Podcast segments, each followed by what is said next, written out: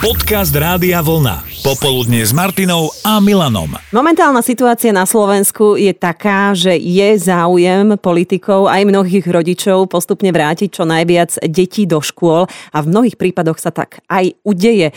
Zostáva veriť, že aj deti to berú naozaj pozitívne a že nám až tak veľmi nezleniveli. Vieš čo, trošku aj áno, ale v konečnom dôsledku sa aj tešia, najmä na kamarátov. A myslím, že aj rodičia si vydýchnú veci. Predstav nás, hej, my sme nemali takúto dlhú odluku od školy nikdy. Mm. Sedeli sme v tých hlaviciach každý deň a aj tak sme všetko nepochopili.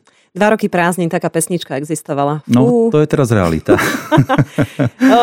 no, nepochopili, nepochopili. Ja si pamätám na tú moju matiku a umenie matematické. Mňa takto doučoval raz brat a on nikdy nevedel pochopiť, ako nechápem ja. To, čo mi vysvetľuje z matiky. No, takže nevedel to mm. pochopiť, hej? Áno. No, ja som zase nevedel pochopiť písanú ruskú azbuku. Ešte predtým, ako som sa s ňou stretol v škole, mal som totiž jedného staršieho kamaráta, ktorý už e, ruštinu mal jeden rok a on sa volal Šišmiš a ukázal mi, že ako sa to jeho priezvisko píše v ruštine. Hej? Samé vlnky, väčšie, menšie, niekde v písmene dve, niekde tri. Tí, ktorí si pamätajú písanú azbuku, neviem, či si zažila. Mm-mm. Nie. No tak e, keby si to skúsila napísať, tak to je naozaj tak, ako vyzerá to ako e, more na, na výkrese. Keby si... tak ja som bol taký zmetený z toho a nevedel som to pochopiť, že to, toto sa ja budem niekedy učiť. Uh-huh. No. A inak veľmi zaujímavo vyzerá to meno napísané aj naopak, že šimšiš, šišmiš. Veľmi podobné. No. Nechápem. A to nás doviedlo k téme dnešného podcastu, ktorú sme predtým vytiahli aj na poslucháčov Rádia Vlna s otázkou, čo ste v škole nikdy nevedeli pochopiť. Uh-huh. A ako jedna z prvých zareagovala Majka. Množiny v maturitnom ročníku Uh-huh. Keď sme sa učili množiny, tak som ich nechápala. Nešla som ani z matematiky k maturite kvôli množinám a pochopila som ich len vtedy, keď som sa učila s mojím najstarším synom v prvom ročníku. to je dobré. Ale to ti normálne nedalo, sa tie množiny k tebe vrátili po tých rokoch. Áno, po tých rokoch sa vrátili množiny a stále nad nimi rozmýšľam. stále. No a ako to bolo, že keď už si sa teda učila s tým e, svojim synom, spomenieš si na ten pocit, keď ti zrazu svitlo a tá taká pomyselná žiarovka sa rozsvietila v hlave pri tých množinách. Že aké to bol, aký to bol pocit? Bol to vynikajúci pocit a, a vtedy som pochopila, že čo všetko človek spraví preto, aby konečnom dôsledku pochopil základné veci. Áno, takže nie ty so synom si sa učila, ale on s tebou. Nie, on sa on so mňa učil a vlastne už sa to učím aj s vnúkmi. Tak to je ten kolobeh života z generácie na generáciu, ale množiny neboli jediný problém v škole. Silvia nevedela pochopiť vyrovnávanie chemických rovníc. Malé čísla, veľké čísla, hotová pohroma. Martin nikdy nechápal logaritmy a deriváty a dodnes si vlastne nespomína, že by to aspoň raz v živote využil. Ono, teraz budem ja trošku za mudrého, dobre? Lebo mm-hmm. vieš, čo je decibel? Tak e, keby bolo ich príliš veľa, tak by mi praskli bubienky. Jednotka intenzity zvuku. Mm-hmm. Áno, to je tak, že ako dáme hlasno rádio. A, ale matematicky je to podiel dvoch hodnôt, ktorý je zlogaritmovaný. Je, je dokázané, že človek nevníma podnety lineárne, ale logaritmicky. Ak zvýšiš intenzitu zvuku o 3 decibely, intenzitu podnetu zdvojnásobíš, ale ak to zvýšiš o 30, tak podnet naň zintenzívniš na vyše tisícnásobne. Hej, čiže nedá sa povedať, že by sa to nedalo niekde využiť. Stratila si sa? Už veľmi dávno. Neskúšaj. Vieš čo, dajme slovo Euke. Čo som v škole nechápala, bol jedine môj brat o 6 rokov mladší. Bol veľmi dobrý žiak na prvom stupni, na druhom stupni, na gymnáziume, na vysokej škole, ale mal jeden veľký problém, pretože si zamienial meké a tvrdé i. Učitelia mu už len z protekcie dávali aj zo Slovenčiny jednotku, pretože bol naozaj vynikajúci žiak. Takže skončil aj základnú, aj strednú školu, aj vysokú školu s vyznamenaním. V dnešnej dobe je riaditeľ v jednej nemenovanej nemeckej firme ale keďže ešte dodnes sa nenaučil meké a tvrdé i, tak všetko mu musí kontrolovať sekretárka. Ešte, že má takú dobrú sekretárku, e, meké a tvrdé i v Slovenčine to je pre mnohých naozaj ťažký oriešok, ale nebolo to len učivo, čo ste v škole nevedeli pochopiť. Napríklad Ivka nechápala, prečo sme sa prechádzali do kruhu na veľkej prestávke na mm-hmm. školskom dvore. Keď sme sa mohli prechádzať do štvorca. Napríklad. Ľudo nepochopil, prečo si to riaditeľ nevydiskutoval a nevyriešil priamo s ním, ale volal rodičom. Mhm, že by preto, aby to nezostalo iba u neho? No a Maťa, z toho, čo sme čítali, je jasné, že tá matika nejde e, všetkým rovnako do hlavy. Napísala Sisa, ja som jej tiež nechápala, kamoška za mňa robila úlohy a raz sa tak po dlhom vysvetľovaní rozplakala so slovami veď ty za to nemôžeš, že si taká sprostá.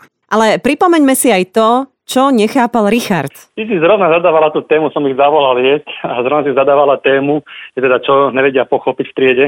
A ja som si ako dával lyžicu polievky do úst, keď malý za... povedal, že on nepochopí, na čo sa učia stavbu tela nejakých chrobákov a podobných takých tých hávedí. Mm-hmm. Či, či to je len kvôli tomu, aby vedel, kam plesnúť papuča, aby ho správne zabil, aby pritom netrpel. Ja bezi, som mal bezi. to robiť od smiechu, aby som proste neoplne tú, tú polievku nevyplul na jeho taniera. Dobrý chlapec, kreatívny, ale aj dcera dobre dala. Aj dcera dala, že čo, ona teraz sme v prvom ročníku online vyučovanie mm-hmm. a že, že, ako sa vyrába fujara, z akého dreva, kde, akým spôsobom sa to vyrába a tiež povedala, že na čo je to bude, že ak, ak sa vyrába fujara. Na fujaru hrad nevie, na čo je to bude. A čo si povedal ako otec, e, ktorý má e, vplývať veľmi edukačne? Tam už som nepovedal nič, proste ja som mal čas, že som neoplul synom polievkou. Aj takto veselo bolo s vami. No bodaj by aj tie návraty detí do škôl boli väčšinou veselé. Čo ste v škole nikdy nevedeli pochopiť? Na to sme boli zvedaví medzi vami. Roman napríklad nikdy nevedel pochopiť, keď sa na literatúre rozoberali básne autorov a mal povedať, že čo tým chcel autor povedať, čo tým myslel. Fú. Tým textom. Uh-huh. No, Marian dal aktuálny pohľad, citujem, nedokážem pochopiť, prečo deti počas dištančnej výuky dostávajú domáce úlohy. Ako si mi potom uniká zmysel toho pojmu domáca úloha. Maroš nikdy nevedel pochopiť, prečo ho nútili na hudobnej spievať, keď to vôbec, ale vôbec nevie a ani ho to nenaučili. Mm-hmm. Nikdy žiadnu pesničku nezaspieval dvakrát rovnako. Mm, tak improvizácia sa tomu mm-hmm. hovorí. Čo Dušan? Ahojte, Dušan. Ja mám zase také zvláštnosti som mal, teraz už mám pocit, že je to všetko v poriadku. Miesto, myslel som na zlatú farbu a hovoril som strieborná farba a opačne.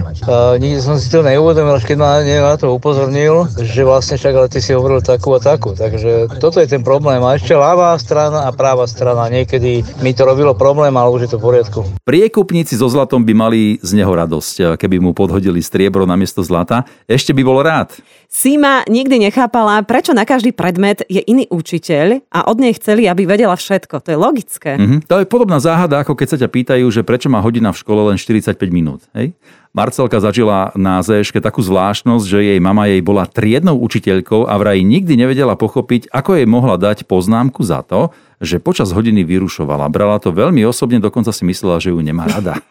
Na nej sedí a musela jej vykať za trest no, v tej určite, škole. No. A iná Marcelka nás opäť na chvíľu vráti k tej bolestivej matematike. Ja som nevedela pochopiť eh, goniometrické funkcie. Sinus, kosinus, tangens, kotangens. Na každý jeden, na každú túto jednu funkciu bola vždy nejaká poučka a proste ja som to, to nehrozilo, aby som to pochopila, kedy počítame sínus, kedy kosínus a kedy vlastne tie ostatné. No ale taká stánka tá uznala, že v matematike vidí občas aj praktické využitie. Napísala, citujem, minula som v záhrade robila kruh okolo stromu s obrubníkov a som sa zapotila, kým som vyrátala obvod kruhu, aby som zistila, koľko ich má kúpiť. Pamätáš si, ako sa rátal obvod kruhu? Čakaj, obvod kruhu, no... Mm, mm, No ko, ako? No pi krát d, čiže 3,14 krát priemer. Krát priemer. Uh-huh. Dobre, budem si to pamätať. no ale keď spomíname tú praktickú matematiku a to, čo ste v škole nevedeli pochopiť, Moniku dobehli rímske číslice. No s tými rímskymi číslicami to bolo, že ja som vtedy chýbala, ako sa hovorí, na uh-huh. matematike a ja sa tie rímske číslice doteraz nenaučila. Si ich ja čítala tak, že v, i, l, d, tak, tak, ne, tak. nejde mi to nejako do, do hlavy. Toto po tých 20 ešte to dám, ale tie C, tie Učka, Včka, to už akože, tak sa s tým trápim doteraz, keď to vidím na kostoloch.